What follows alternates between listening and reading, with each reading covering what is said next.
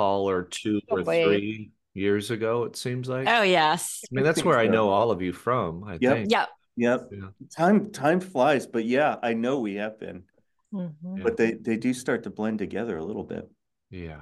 I know it's a weird world, all these um, overlapping ways to communicate and these semi, these public and semi-public kind of conversations that keep happening. I really love this this paradigm and the the ability to engage with people in the live chat. And the people who I've I've started when I do pre-recorded videos, I mostly post them as premieres because it allows for that live chat feature. And there's like there's a group of uh, a big group of people that pop in and out of those chats and you kind of start to get familiar with people. Mhm. that's pretty cool. But i'm glad you're all here today. We're uh solid ground live stream i think it's number 56 and this is part two of our your brain on porn discussion. Today we have dr bret alderman and dr aaron kindsvatter joining us. And so we're going to kind of get into that some more and talk about the book. And um i guess we one little announcement jennifer and i are hosting a group. It's a support group for parents of trans identified youth.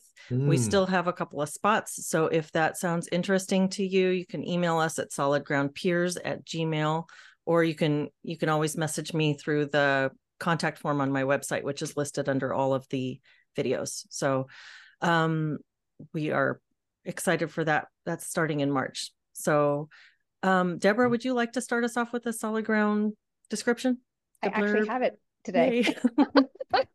Um, great. Okay. So we have Solid Ground is a peer support community for anyone concerned about the imposition of critical social justice, AKA woke, and or COVID mandates in their workplace, university, children's school, or community. We offer weekly online peer support groups in which members share ideas, thoughts, and support for how to navigate the impact of these ideologies and answer the question, where do we go from here? You can join one of our groups for only $5 a month. To find out how to join our community, please visit solidgroundsupport.com. And please note that Solid Ground does not provide psychotherapy, medical, or legal advice, and nothing we do should be construed as such. Great. Thank you very much. So our our first conversation on this topic was 2 weeks ago and we had Bret with us for that and I it was a fascinating conversation. It kind of veered all over the place and when I listened back to it I was like I think I think largely that was my fault. I kept taking us on tangents, but it it really is a a topic that leads to a lot of exploration. There's a lot of room for discussion. Um I had a couple of viewer comments that were interesting that from that conversation that I thought maybe we could start out with if you're interested in in looking at those. Um I don't know if you guys saw it, had a chance to see any specific read some. comments. Did you? Yeah. I did. Mhm. Um do you have one in mind that you want to start with, Aaron, or do you want me to get us going? Uh, uh, you mean Bret? Oh, oh, was it Bret that said that? Sorry. Yeah, Bret said Yeah. that. Okay. Um, Sorry. no, no, I don't have one in particular Okay. in mind. I just, but I did read them. Okay. So someone said, uh, my excellent conversation. My parents were having a conversation the other day and we're discussing why they think young people overthink problems so much. It's strange that things that have have for a long time been axiomatic are now having to be relearned. Mm. I don't know if this is a case of Pinkerton's fence, perhaps. I think they meant Chesterton's. Uh, but either way, great discussion. And I just thought that was it's not on the topic of porn per se, but I I thought that was pretty interesting. Hmm. And that there was something to it. Because we've we've definitely had some renegotiation of culture that's happening in recent years. hmm hmm Um, someone else, uh, MH9597 says porn is a weapon and a very powerful one. And as long as porn is out there, it will have a negative effect on society and the civilization as a whole. Mm. Hmm. And I thought that was an interesting and strong take. Um, if there are any other comments you guys want to read, we could. Somebody else thought that people who eat deep fried Twinkies are terrible. Jennifer. oh yeah, because I said it's a it's true that there's bad foods such as deep fried Twinkies, but that doesn't mean you're a bad person for eating a deep fried Twinkie. And the, the comment is like, yes, if you eat that, you are a bad person. I thought this comment was interesting. Um, I'm so grateful you covered this topic today. Interestingly enough, last week on the Dark Horse podcast, Heather Heying shared a news story from Boston about the opening of a spa for the ABDL community, which apparently stands for the Adult Baby Diaper Lover. A little later, I made a Facebook post about it. You wouldn't believe the pushback I received from some friends insisting it was fear mongering and I was shaming a minority group of quite possibly sexually assaulted people with kinks that help them therapeutically in some way. There is no acceptable moral boundary anymore. I think this type of behavior being normalized signals the total breakdown of society. Some things deserve shame. Mm. I, That's a, th- I, I have, I want, I, I was watching a video with Camille Pag, Paglia, Pag, Mhm. Paglia. Paglia, yeah.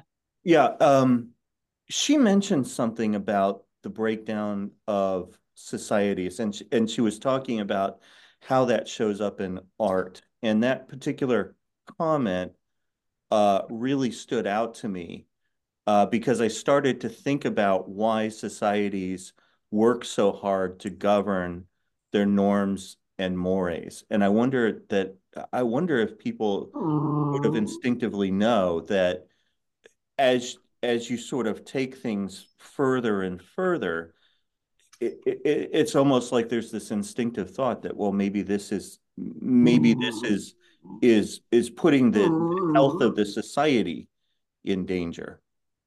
I, I, and I don't I don't have any particular answers or even knowledge about that area, but it, it is something that I've been paying close attention to and trying to figure out what I think about those things as a as someone who you know it, it has more of a libertarian bent and certainly a classical liberal bent. I, I'm I'm very much inclined to um, be in favor of people doing their own their own thing. Uh, but I guess I'm at the at the at the beginning stages of wondering what I think the limits of that should be, Mhm. and Yeah. um, what is what is the virtue of I, I you know I don't know decorum or uh, you know some kind of uh, boundaries within society, but as to what those should be or how those should be enforced, I have no answers. I'm just a questioner.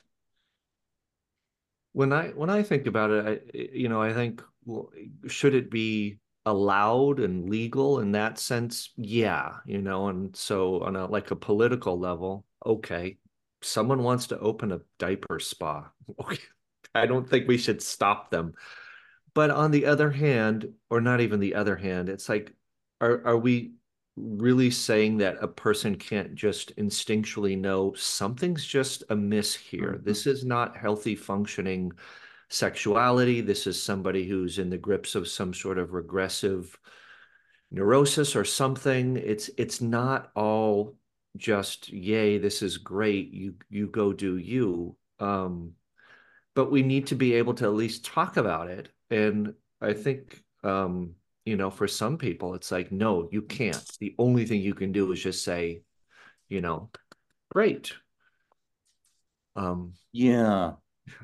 it, it forecloses discussion. A, a lot of Mhm. the responses to to this. I don't know. Yeah. Well, there is there, Bret, there is a pressure to affirm Yeah. almost everything and anything, Yeah. and uh, that that I am that I've been uncomfortable with in the past for sure. And it's not always easy for me to pin down what makes me uncomfortable. You know, But- yeah. It doesn't, it neither somehow like absolutely anything goes.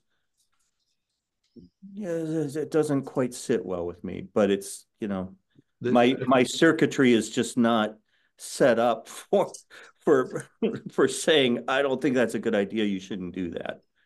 I think the pressure to affirm forecloses exploration. And that statement, I think, has a broad am- application, but it definitely applies to gender and exploratory therapy and everything that's happening in that realm. Because as soon as you're pressured to affirm, you can't you can't even say what's going on here, what does this mean, why is this happening, which are questions that you need to be able to ask. Hmm.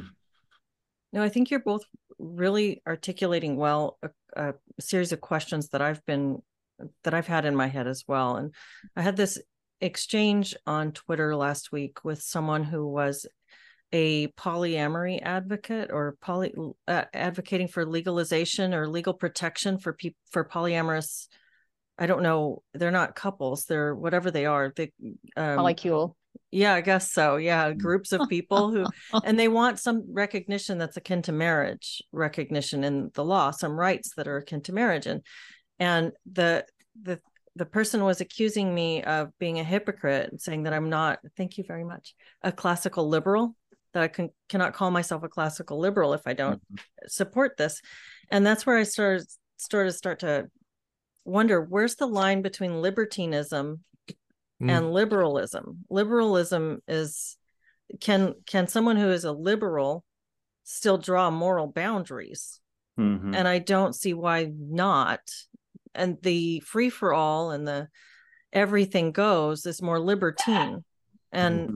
and i i think that's an interesting it's an interesting place to be where you wouldn't necessarily want something to be illegal like you said bret but what about immoral and how does a society how do we do that how do it feels like this legal is uh legal framework is a over engineering of things that used to come from a moral mm-hmm. structure mm-hmm. mm-hmm.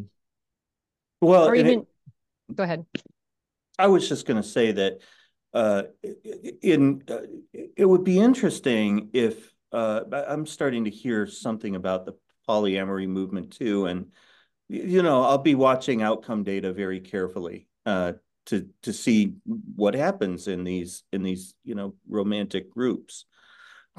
But it, it would be interesting if, alongside of advocacy for this movement, uh, that advocates would. Um, oh, I'd be interested in hearing their thoughts on if it's okay or how someone might say uh, in their view, no, thank you. Like, yes, you do what you do, and it's not for everybody. Like, I, I would like, I, I think that um, uh, groups who are advocating for these ideas, they they would gain a lot of ground uh, if if they would talk a little bit about how you know it's okay if it's not for everybody, and and and we stand up for everybody's right to choose this or not. Well, some people about, would point to the slippery slope on that one. Go ahead, Deborah. Well, it's, just sort of calling for discernment. And that's what I think of a lot of these things that doesn't want quite that level of investigation, right? It is a, a political thing or it's an ideology or it's a black and white type of thing. I think asking for that or asking like like like what you Aaron said like, well, can we see if this is actually healthy? Like you sound mm-hmm. like if you give me some empirical evidence that this seems not even moral, but if this seems to be mm-hmm. good outcomes, right? Versus not good outcomes. Because uh, I've been going through this too. I'm trying to assess being liberal and is am I liberal in the realm of thought and I'm okay mm-hmm. with people thinking and saying, but am I a little different in behavior? Is like that the domain where I don't know if again I want it legal, but like is that where I'm a little less free for all? And then how would that be regulated? And is it a moral thing? Or I don't know. That's a tricky is mm-hmm. it an argument based on let do we all collectively notice that these people are all not doing well? I, I don't mm-hmm. know. I mm-hmm. don't know where this is assessed. Mm-hmm. Yeah. Well, the Gottmans, yeah. you know, if you're familiar with John and Julie Gottman's work on relationships and mm-hmm. love, I I did a Gottman training when I was in graduate school for a certification in in their style of marriage and family therapy, and uh, one of the q&a questions that john gottman was asked was about polyamory and have they studied polyamorous groups or or people and he said that they keep trying but the relationships don't last long enough yeah. for them to get any real data on them because yeah. they they're so transient yeah right yeah. yeah that's yep that's correct you know one of the dangers i see in that to where i really don't think it's kind of a oh live and let live mm-hmm. thing where you can say oh well some people enjoy um, being in these type of unions and others don't and it's nobody's business i think if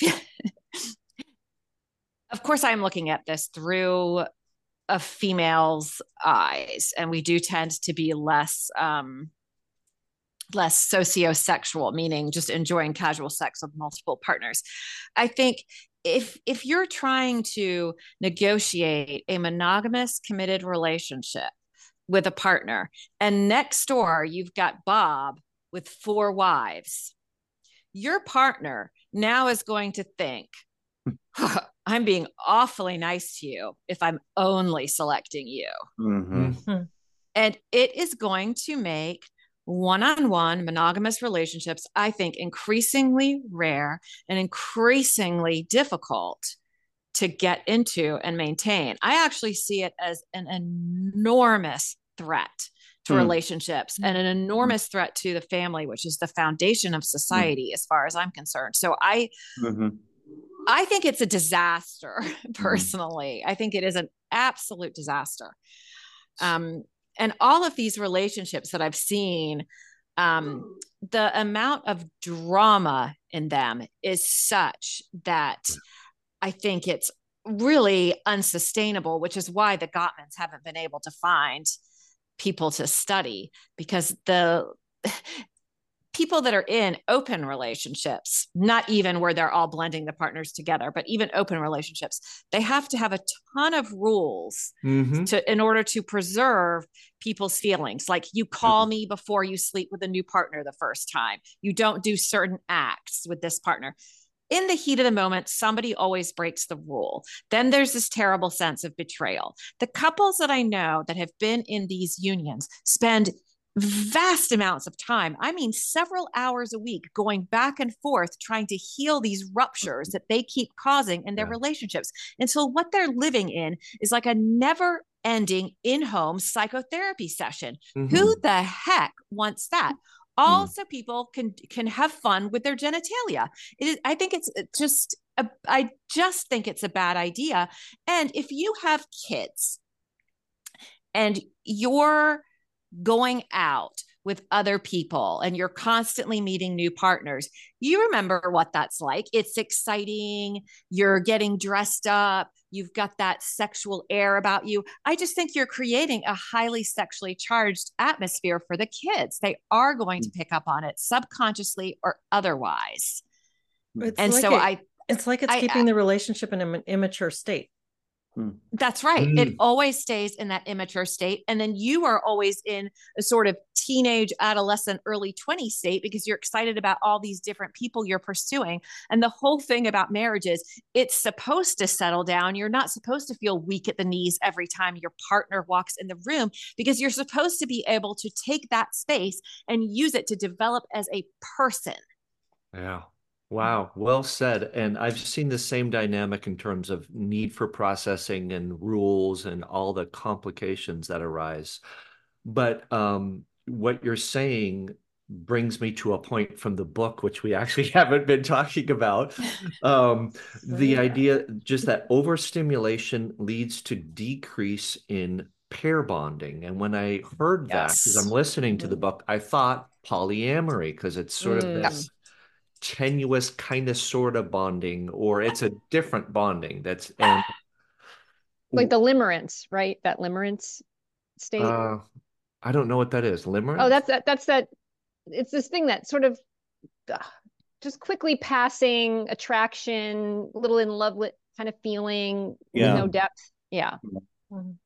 So I wonder how much how much of the the rise in polyamory has to do with things like porn. Hmm. Just just a question, you know. Mm. Yeah, that's It seems like- fascinating. It seems like there's so much about this me, me, me, I want, I need, my desire, my my enjoyment, my pleasure, my like as the central organizing principle for a lot of people. And if you haven't, if you aren't finding out what it is, if you don't know what your preferences are, you don't know, I haven't explored, whatever, it- like that's the project, it seems, in a lot of cases. Mm. Well, you know, something Seems pretty narcissistic. Yeah. And Jennifer, you brought up the difference, uh, one of the differences between male and female sexuality. And I think that this is a place where it becomes really difficult to talk about things like pornography because uh, there's this there's this attitude in in discussions I see around porn of sort of in a male entitlement to sexual stimulation or sexual access. Like if I can't get a girlfriend, what am I supposed to do? That's mm. what I'm supposed to, you know, that's what that's there for. I don't it, nobody wants to engage with me in the real world. So what am I supposed to do with all this energy? It, that's what, you know, that's like a necessary thing. And and I I wonder how that's playing out in all of these young men and, and men of all ages who are coming into these forums and working on um, abstinence from pornography and masturbation. And I just, I, I, that narrative seems like it's a relatively recent one, but there's a very strong sense of entitlement there. Hmm.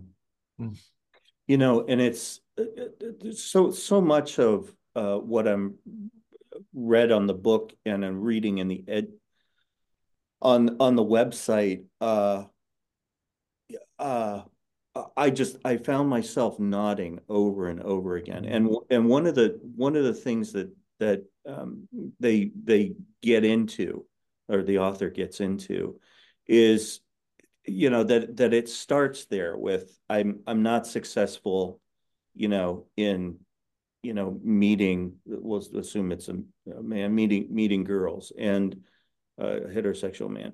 I'm not successful in meeting girls, and uh, so I I turned to pornography. But it it really uh, I and I I've seen this so many times. Uh, I, I'm seeing so many things around this in my practice. This comes up all the time. So I was I was fascinated to be a part of this conversation. I've been fascinated to read this book. One of the things that um, that is happening uh, that I'm seeing and that the, that the book is talking about is that one there there there are you know an innumerable uh, number of choices. Uh, uh, uh, Bret was talking about last week. It's sort of once upon a time, you know, you had to figure out how to like or you had to work up the nerve to like go play it, go buy a Playboy or or sneak mm. one out of, the, out of the store or whatever. Uh, but nowadays, it's all just right there, and there's infinite variety. And one of the things that I see uh, men struggling with is um, there. There seem to be two things going on. One is that they are constantly chasing uh, a level of arousal that mm. is that is that is sort of like um, that that matches the level level of arousal that they experienced when they first encountered pornography. But when they keep coming back to it, it it becomes sort of less and less fascinating. And so they keep it they keep chasing it to the point where they are getting into extremes that they're no longer that they're no longer comfortable with. They still want the level of arousal, but they need like more and more extreme kinds of things. And it's it's almost like they are they're after the novelty or something. That's what they find because I, I keep talking to men who are disgusted by what it is that they are attracted to. They don't like it. They're not proud of it, but still they find it arousing. And uh, and so there seems to be something about the, the other thing that I'm seeing is that there are men who are are aroused not by what they're looking at uh, in terms of porn, but of the possibility that they might find the next best thing. And so they, they spend hours and hours and hours uh, just searching and and they're looking for it's you know it's almost like with the slot machine there's an there's an intermittent reinforcement process process at play because they almost never find that perfect thing but then you know for every i don't know for every 1500 clicks they find something that they really like that satisfies them for three or four days uh, but uh, you know i talk to some men who are not even masturbating uh, because they're so they're so captured by the search, by by just the hmm. click. Yeah. Cast 99 dopamine. says chasing the dragon, and Matt Von Wald says, of course, it's about the novelty. Yeah. So uh, I'm picturing the like the Bugs Bunny cartoons with the donkey that has the carrot like actually taped to it and it's out there and you'll never get closer to it, but you keep on heading towards it. Yeah. Yep. Mm. Yep, for sure. Yeah, that's what's interesting because it seems it's the dopamine and it's the seeking mechanism, and it's not so much, oh, this is arousing per se. It's like, Mhm. or this this actual thing is really appealing to me sexually, and so it's, I think it's going to be such a relief to these young men or whatever men who, if they start learning about the brain chemistry and start realizing that there's like a mechanism that isn't about like who they are as a person or their sexuality is bad or anything like that, and that we're wired a certain way that if you put certain types of things it's just like sugar you know it's like Yeah. you just start eating it like you crave it you can't even quite help it um and it isn't necessarily about you as some terrible person or something like that It's really interesting that you that you say that, Deborah, because many of the people that I talk to really do feel ashamed of themselves. Like, uh, you know, that they they um oh, I, I can't quite think of the right term for it, but they they take their interest in porn and their use of porn as a reflection of themselves as a as a person. And I, I think part of that has to do with the fact that they find themselves looking at increasingly, you know, sort of bizarre things and think that that I don't know, they maybe start to think of themselves as perverts or or something like that. They begin to it, it internalize that. Uh, but I, I think that is a very healthy and therapeutic reframe that like what's going on here is not that you have some sort of, you know, deep-seated interest in, you know, some bizarre or terrible thing happening between two people. It's that you're you're you're chasing almost that surprise or that level of arousal that comes uh, when when you see something that sort of has some novelty to it, and Mhm. and you have to keep kind of keep chasing that novelty though. they've been Yeah. hacked basically like That's you've right. been hacked Yeah. yeah Yeah, Uh, it's about the addictive process much more than it's about a person's character, I think. And Mm. um yeah, I mean the one thing that is just so consistent throughout the book is how people just keep seeking more and more intense and unusual images because the images they started with no longer have the desired effect. And it's absolutely the same with a substance that somebody is developing an addiction to. Yeah. There's a there's a Norman Doidge quote. It's fairly short, and I think it speaks to the points that all of you are making, and and what is going to happen as a result of this seeking for ever more extreme stimuli. Says we're in the midst of a revolution in sexual and romantic tastes, unlike any in history, a social experiment being performed on children and teenagers. This level of porn exposure is quite new. Will these influences and tastes be superficial, or will the new porn scenarios deeply embed themselves because the teen years are still in a formative period? Mhm. Ooh, that's a There's good question. That's right. The brain is the brain is still developing during that time period. So that is a very good question and kind of has scary implications, I think. Yeah, because neurons that wire together fire together, and if you you know even after you quit, is if you're forming these scenarios in your mind when you're 14, maybe at 24 they're not going away as easily as they would, or maybe they Mm. don't. And I've heard that schools are actually teaching kids about porn and normalizing its use and saying that it's not Correct. it's there's nothing wrong with pornography and this is really disturbing. How how would you talk to young people about porn if you were talking to pre-porn exposed people? And and when's the sweet spot? This is and I'm Yeah. asking this for myself as well because I I also have been giving this a lot of thought in my own family. I've got sons that are 10 and 12 and right now i still have an awful lot of control over what they see on screens, which is very little. And uh, but that's that's going to change in years to come and it's hard to determine as a parent where is that sweet spot? Where do you introduce this idea to someone who hasn't had this idea introduced? Well can can i and can i just ask the question in another way? Leslie that's that's exactly the question i want to ask.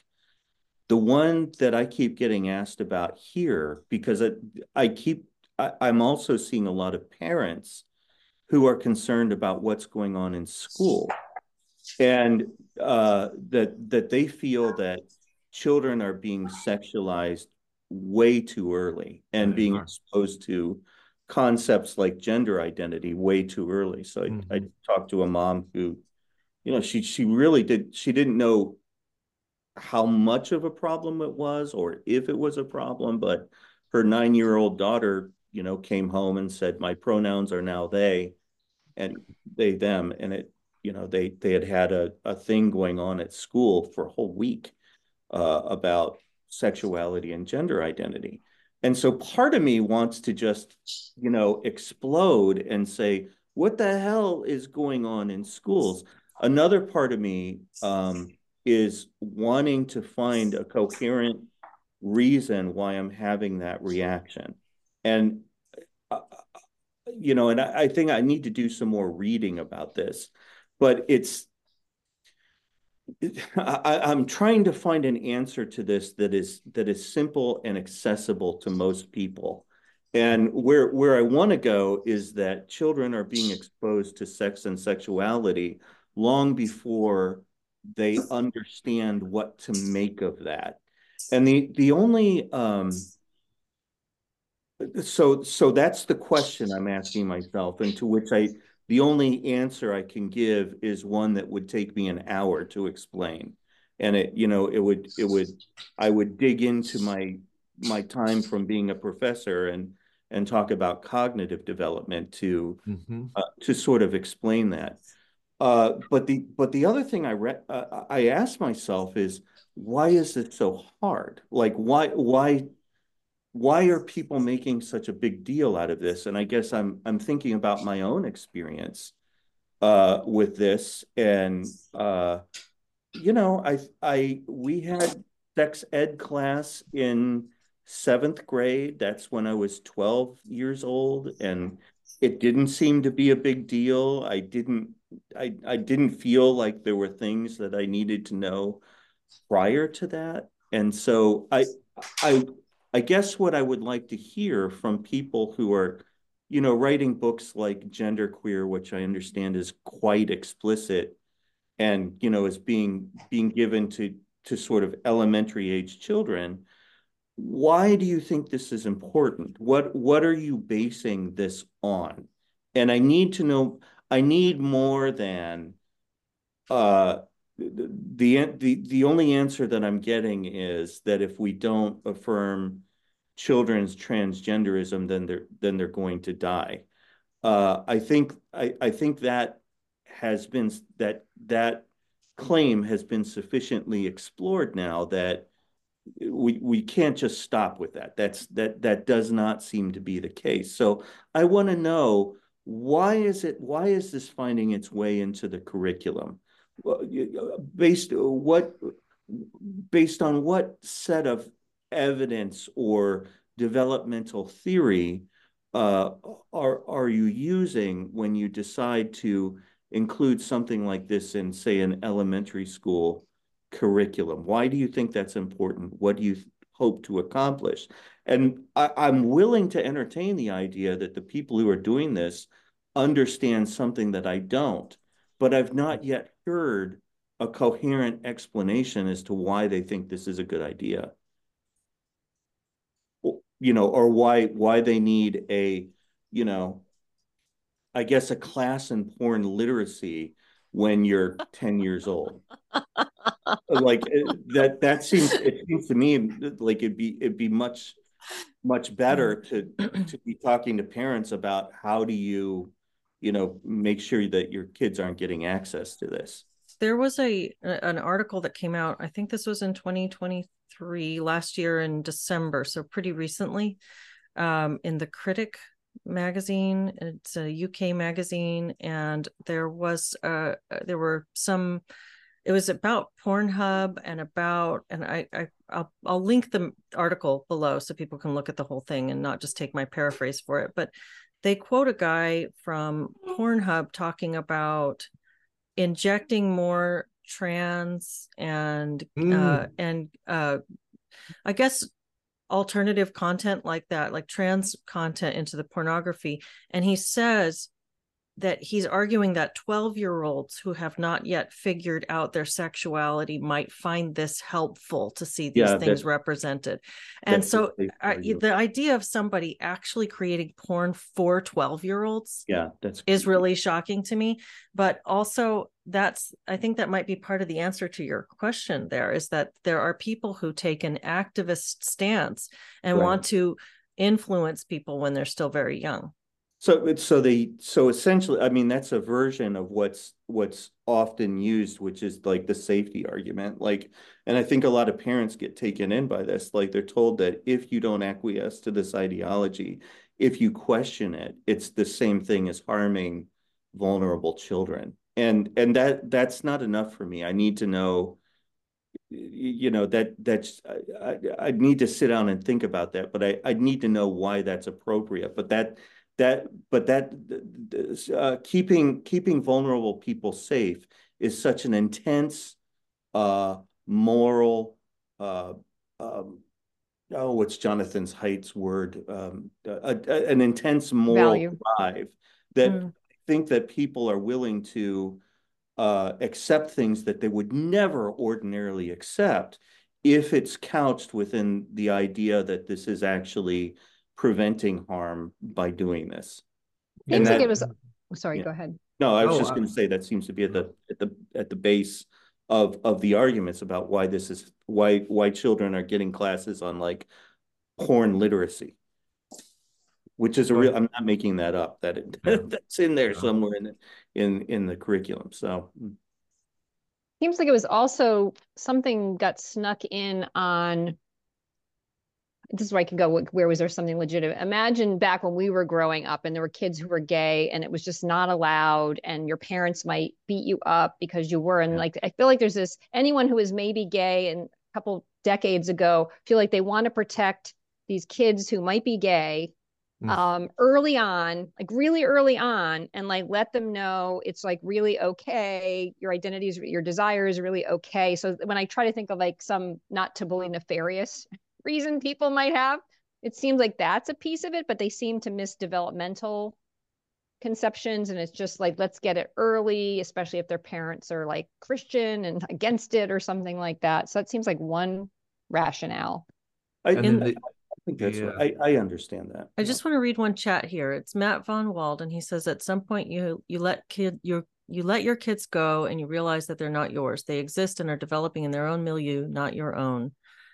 I agree with that. And I think that the key is at some point, and I think that there is a gradual. That's a gradual process. I don't know if Matt is a parent, maybe he's a father, but uh, you know, it, there's a gradual process of letting your kids go. Or you start out very, very much attached, and you move towards something that allows them their own space. And yes, they're a product of their time and their environment. And they have to be able to know that. But at this current juncture there's there are a lot of people who are actively trying to influence kids in really specific ways. And so it i think that uh, you know that presents some real confusion for parents and a lot of this is a dilemma for parents.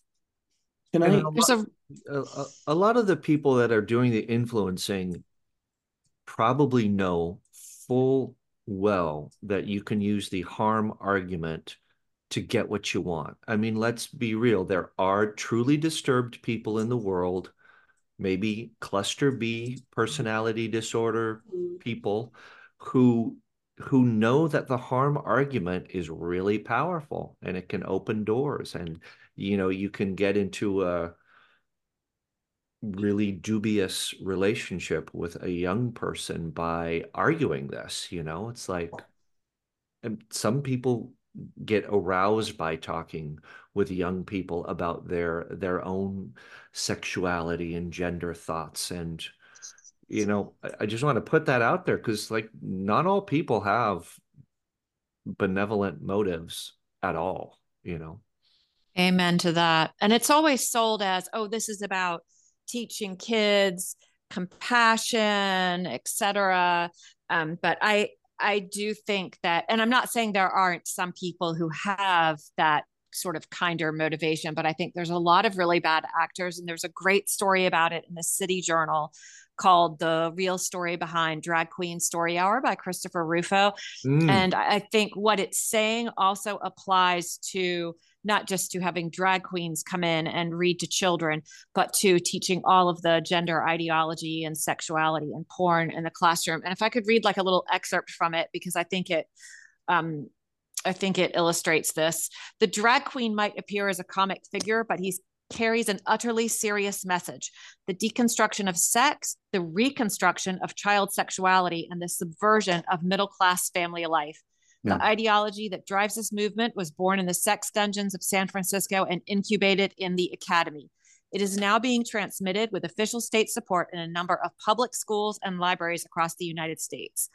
That's what I think yeah. is really going on. People really want to subvert what they see as your sort of usual heteronormative sexuality and they there's even that expression queering the curriculum mm-hmm. and if mm-hmm. you go on these people's twitter and you look at what it is that is motivating they motivating them they will actually spell it out for you that they want to queer things that they want to break down normal boundaries and that they want to queer society and mm-hmm. stop everything from being so cis hat and so sort of you know a man and a woman getting married and children break down all those traditional things that we have in our society.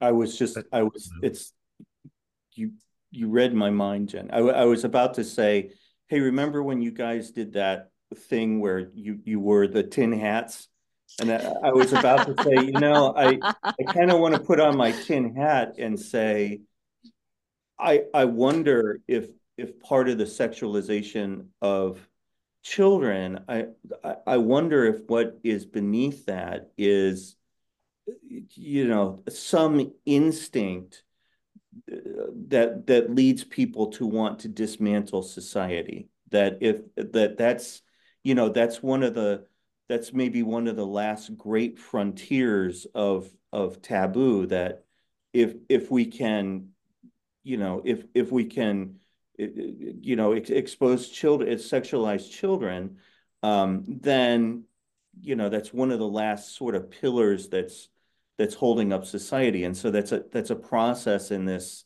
in this dismantling that that people seem to be interested in.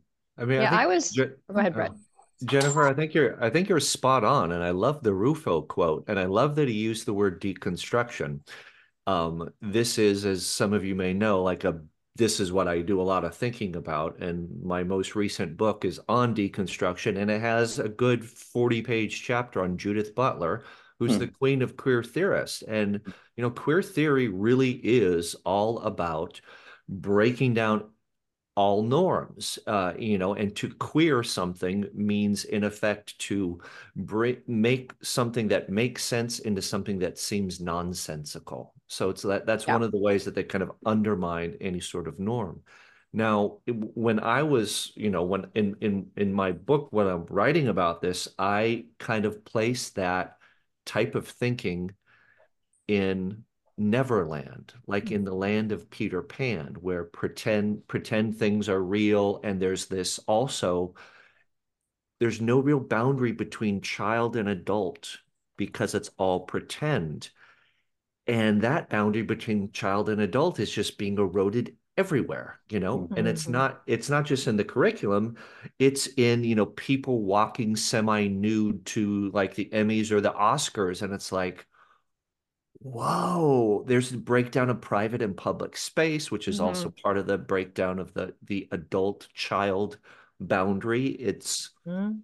I'm sort of rambling and going off in many different Mhm. directions, but this ties right back into what Jennifer was saying about polyamory and the the kind of this perpetual immaturity keeping people in this immature Yeah. state and so if you Mhm. can convince kids and i know you know for both girls and boys uh the, the adolescent years the sex drive is a really powerful thing that comes on and Oh, yeah. from from all the that I uh, you know speaking as a woman I can't speak for men but I know from men that I've talked with that it's it's so overwhelming Mm-hmm. sometimes that it's a real it's a force to reckon with and that a lot of grow a coming of age involves mastering those forces within yourself that there's a hormonal ebb and flow to it but there's also a a, a responsibility of a person to master their drives. Mm. But if you can get to a young kid and say, don't master those drives, don't Mhm. ever master those drives. That Yeah. drive is you. That is who Yeah. you are. Yep. Yeah. Own that, make that you, make that your personality, make it your hobby and your life and your identity. Then can you not keep people at a fundamentally immature state? And then are people a lot easier to rule? Absolutely. Yep. And I just read this this Aldous Huxley quote, quote yesterday, and it says, "As political and economic freedom diminishes, sexual freedom tends to com- compen- uh, compensatingly increase, and the dictator will do well to encourage that freedom in conjunction with the freedom to daydream under the influence of dope, movies, and radio. It will help to reconcile his subjects to the servitude which is their fate." And I, I you know, here I might as well put my tinfoil hat on, but um, I this is really interesting and it's and i had not really thought of porn as a weapon in this way and i started thinking about this when i got the strange response from the your brain on porn people Mm. when i reached out to them which i guess you guys saw so i guess this is taking that all the way into that realm but it does feel like whether it's orchestrated or whether it's organic that is the effect that it's having is it's it's deconstructing society And when I want to add to that, because when I was first also seeing that they were trying to get children to be activists on other levels by inciting their anger and sadness, like there'd be curricula to say, "Aren't you upset that this is happening? Aren't you going to cry? Aren't you angry?" I I saw they're they're trying to harness primal urges, whether it's the Mhm. sexual or the emotional. Hmm. And like you're saying, and if they aren't being taught to master that, if it's like, no, it's good to just be emoting all over the place um, and get people just so riled up and then go take actions that they're being directed to do without doing any prefrontal cortex development or something Mm. like that.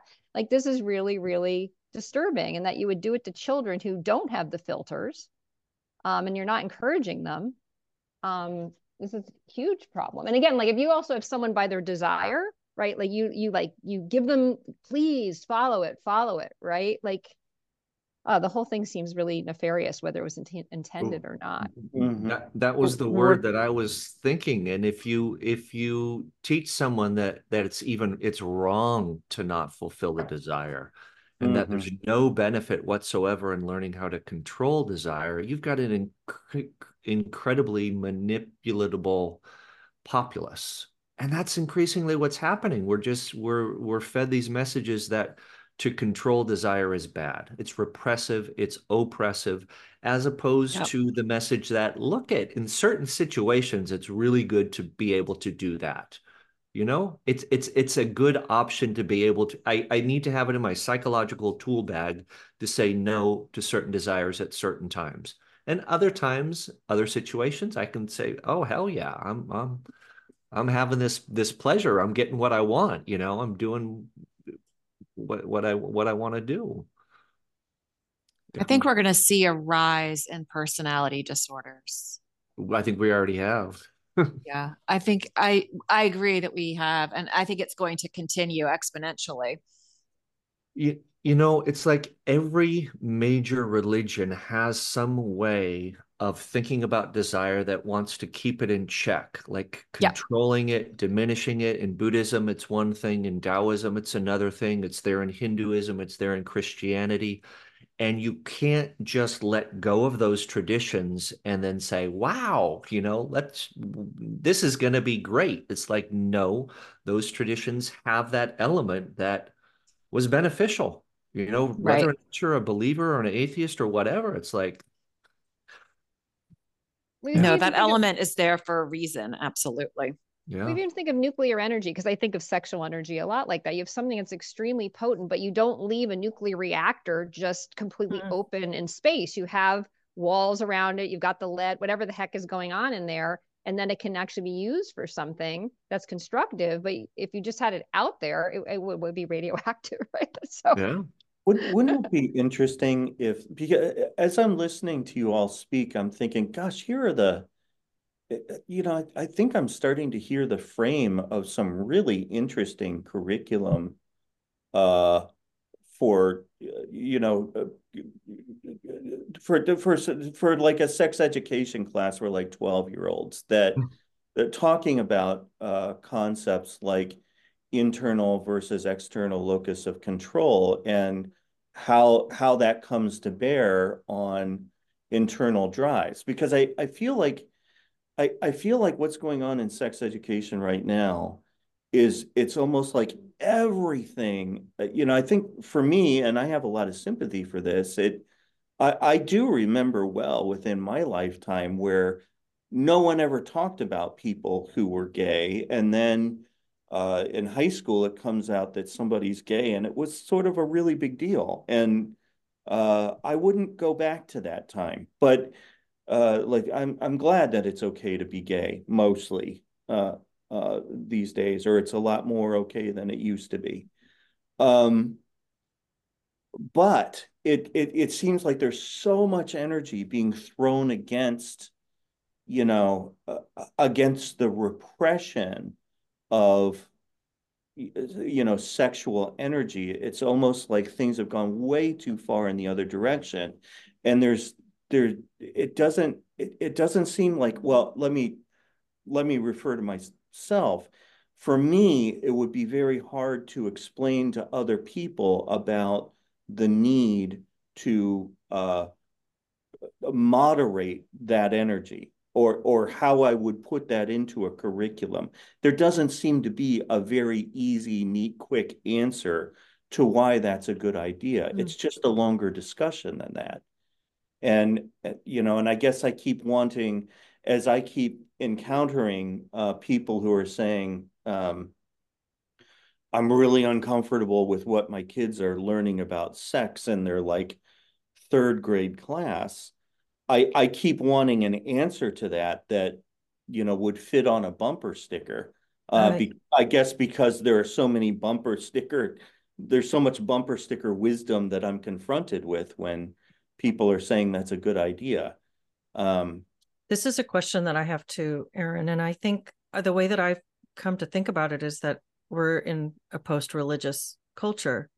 And it used to be that you would answer those kinds of questions with something that was directly from a religious authority or spiritual Yeah. authority. right. And now we don't have that. And I think that secularism, which I mean, I've always been a secular person, it it doesn't have that moral framing. All we're left with is the legal framework. When we Yeah. remove religion from the picture, we're left with just laws, and and then we're left with Mm. the downfall or the, I guess the the logical conclusion of liberalism, which is you you do you Yeah. it's it's all about consent and so Yeah. there's the question it kind of comes back to that initial philosophical inquiry about how do you establish boundaries Mm. and moral frame frames if you Yeah. are essentially kind of libertarian oriented Right. I'm even thinking of things like smoking. I mean, remember when everybody used to smoke, and then there was somehow people believed research that it wasn't good for you, and then somehow people stopped doing it, and there was even a bit of a stigma on doing it, and that wasn't. I don't know what laws went into place about, but that was something that people somehow were able to curtail. I don't know if they also made the taxes so high, people didn't want to spend the money, so that was a legal thing. But that is something where we were doing something there wasn't any sort of religious thing on stop smoking. Um, it's like it- public uh, signage it- and and some yeah, I guess there was. Yeah, you, now you can't. Yeah, there's like okay, Yeah. now you can't do it in the plane, and now so there were laws. Yeah, you can't do it in the restaurant anymore. You got to be outside. So yeah, there was a legal place, but they didn't outlaw it entirely. Hmm. Um, and at some point, it wasn't as cool anymore, or something like that and it was a little bit like ooh those people smoke like um so i don't know i don't know if there's like an equivalent i think people can relate to i'm thinking of sugar it's like yeah sugar is pleasurable you eat it it's good eh, but you kind of know there's a certain point at which you're going to get diabetes or you're going to be sick or you're going to get fat or that doesn't stop a lot of people but i don't think people have a problem with the argument of it's probably not good to just keep doing the thing that you like just because you like it. Like that one makes sense to people you know sex may be harder but it's i don't know if there's an analogy to be made there well it it, it well I, I i think the message right now is that um sex is positive under any and all circumstances mm, you know mm-hmm. you know except for maybe uh, circumstances under which you know th- there's violence involved but but it's sort of like if you're talking with kids if you're talking with third graders about sex then that's a really i think a lot of people just say oh that's really healthy we've really progressed in our understanding without ever stopping and saying wait a second why do we now think that's a good idea and i i think people are are, are, are acting on the moral impulse that that's going to somehow reduce harm to vulnerable uh, children by by doing that. Mm-hmm. But uh, you know, I can remember myself as a sexual being, as a you know, as a very young child, but in a very very different way than I was in adolescence. I remember getting a crush on uh, the the um, um, you know, like the the checkout girls at the at the grocery store and just, you know, being fascinated by them. But it didn't have any bearing on my life in any reasonable way. But it it, it did always, Deborah, what you were talking about, how we never used to talk about people who were gay when we were young. It does it does remind me of how important it is you know, if I had been gay and maybe I was looking at men in the in the same way that I looked at, you know, the young women uh, when I was like, I don't know, four or five years old, uh, I might have said, oh gosh, I, you know, I might not have known what to do with that. And I don't want that for a, a young kid who is beginning to experience the precursors to sexuality to somehow think that they're they're less than or weird because of that. Mm-hmm. But just that I just feel like that would have to be broached so carefully and so intentionally, and you'd have to have a really, really good reason for doing that, and and to make and a really thought out way of of broaching that, and it certainly would not be anything having to do with, with pornography. Right. And do these even need to be made into identities? Like I'm thinking some kid that I used to babysit and her telling me one day, I, she's like, I have three crushes. And it was like, I don't know, two were girls and one was a boy. I don't even know. And I was like, oh, that's nice. Yeah. I, I, you know, I wasn't, I yeah. didn't have to be like, do we know if she's a this or maybe she's bi? And I'm going to tell her that I think what she is, you know what I mean? It was, it was like she was maybe eight years point. old. So yeah. it was just like like nothing's happening and no decision has to be made and mm. i'm not saying it's wrong and i'm like oh she likes her friends you know like yeah. De- Deborah, what were you thinking? Why didn't you tell her that she's a part of the LGBTQ plus? put some they them pronouns in her bio. Yeah. You yeah. know. I, I frankly didn't know she was a little sophisticated. I frankly didn't know if she was looking to get a rise out of me. I wasn't sure.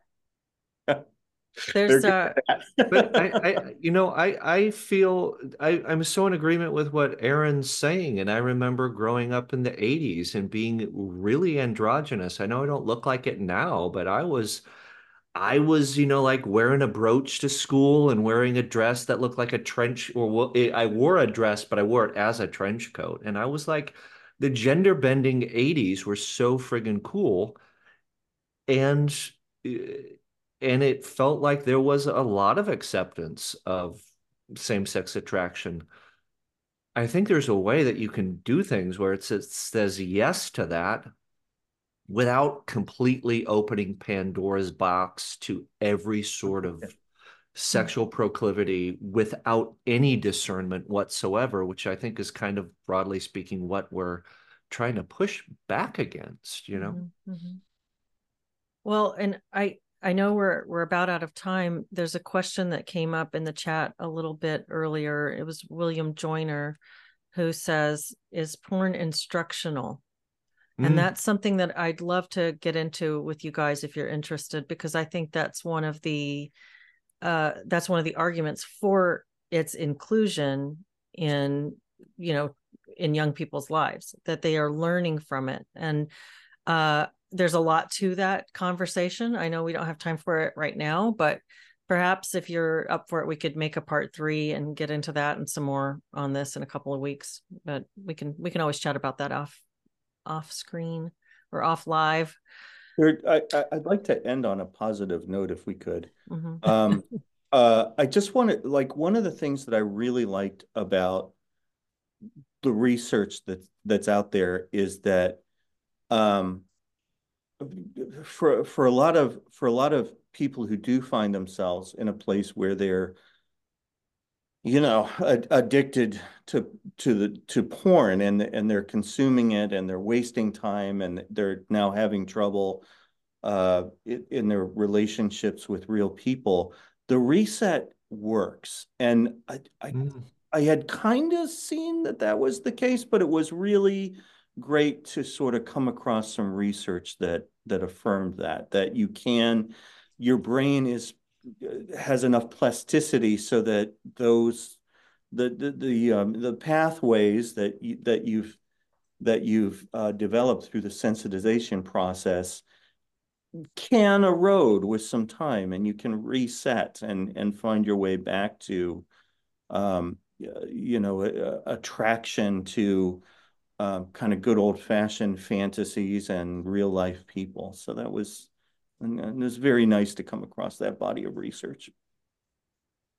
Yeah, that's excellent. They talk a lot about rebooting and resetting, Rebooting and it's really yeah. They there are a lot of testimonials Mhm, that corroborate what you're saying.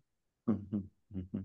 Yeah, Matt Von Wald sends a super chat, five dollars. Thank you so much. That's really great, and uh, thank you all for being a part of this conversation. Thanks for being in the chat, and thank you very much, Bret and Aaron, for joining us for this Oh. discussion. Thank you. All right, Thank have a great day. All right, stop recording.